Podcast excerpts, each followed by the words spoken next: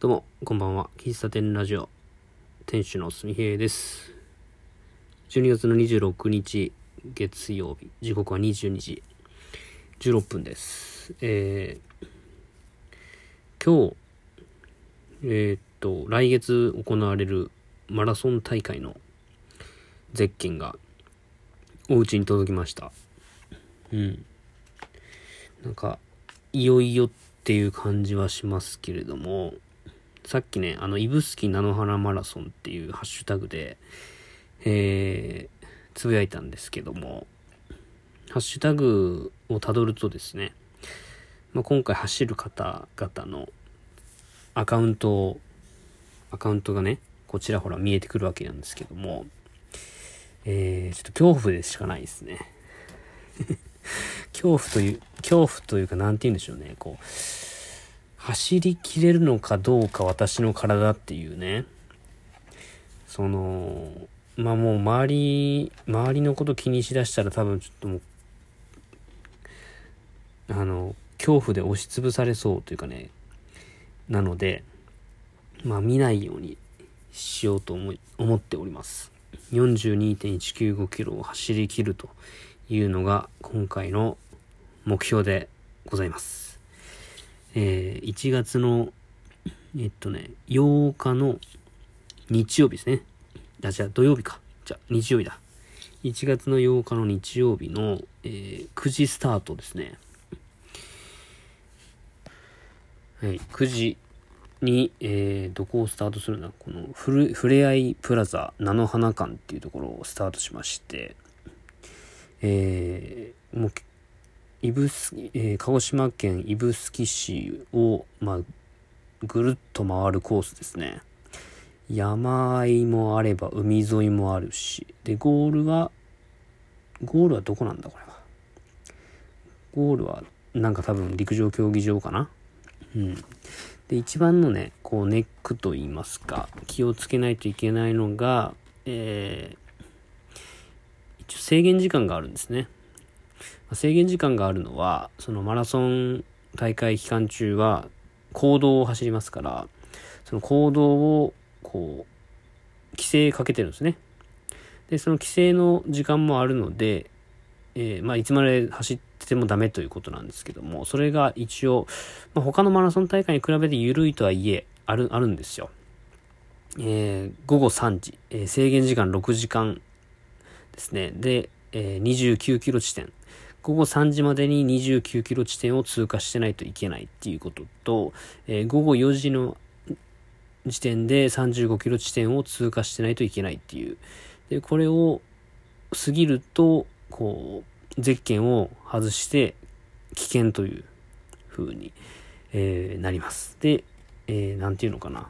なんかね、えー選手収容車っていうのがありまして、選手収容車に乗って、えーゴールまで、まあ、荷物を置いてるゴール地点まで運搬されるというような、えールールになっております。なんか、申し込んだ時は、まあ、いけるでしょうっていう感じで申し込みました。ただ、今は、なんかすんごいね、自分の中で、やべえ、運動できてねえわ、とかいうことで、えー非常に焦り、まあ前もこんな話したような気がするなうん。まあ申し込んだんでね、もう行く、行くしか選択肢はないんですよ。もうえー1月8日の9時ですね、スタート。うん。なんかこの日、まあいいや、瀬古さんが来るらしいという。瀬古さんっていうのは、あの、日本、オリンピックに出た人ですかね。瀬古さん。まあまあいいんですけど。えー、大会まであと何日でしょうね。8たす。うん。まあ2週間は切っているのかな？来週、再来週ですからね。再来週2週間は切ったのかな。うん。まあ、どうなるんだろうな、本当に。走りきれるんかな。まあ、どうせならずっ、どうせやるなら、歩かずに走り切りたいっていう思いはあるんですけど、自分の体力。うん。なんか心臓とか、なんか肺とかそういう内臓系っていうよりも、膝、足首、その辺が耐えれるかどうかっていうとこですね。まあなんかすごい今、保険かけちゃってますけども、あの、まあなんだかんだ走りますんで、えー、遠くで、えー、この日、あ、すげえ走ってんなっていう、そういう思いを馳せていただければ 幸いでございますね。なんか、初めてのことを、うん、なんか初めてのことするときって、なんでしょうね。まあ自分がやりたいからやる、やってるんだけど、なんか、ちょっと、想像がつかなすぎて怖いっていうかね。うん。何かの延長で、こう、自分のハードルを上げるっていうのは、まあ、あるけれども、ちょっとこれ延長しすぎやなっていう感じはありますね。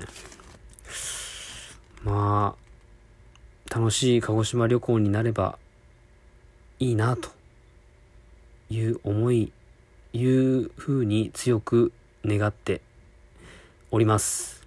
まあ、あのー、なんか年越しというかね、まあもうすぐ12月も終わるな、2022年も終わるなというのはあるんだけど、なんかあっという間に2023年になってそうな感じがする。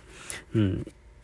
まあね、紅白見たら多分、あ、もう今年も終わるんだなっていうのをね、多分に、すごく再認識というか、すごく思うんだろうと思うんですけど、今んとこなんか、なんか普通に12月というか、普通に12個あるうちの一つみたいな、えーかんかんの月末みたいな感覚がすごくあるんですけど、うん、まあ本当に、えー、本当に本当に年の瀬でせわしい時期なんで安全運転でね余裕を持って行動したいなと思います。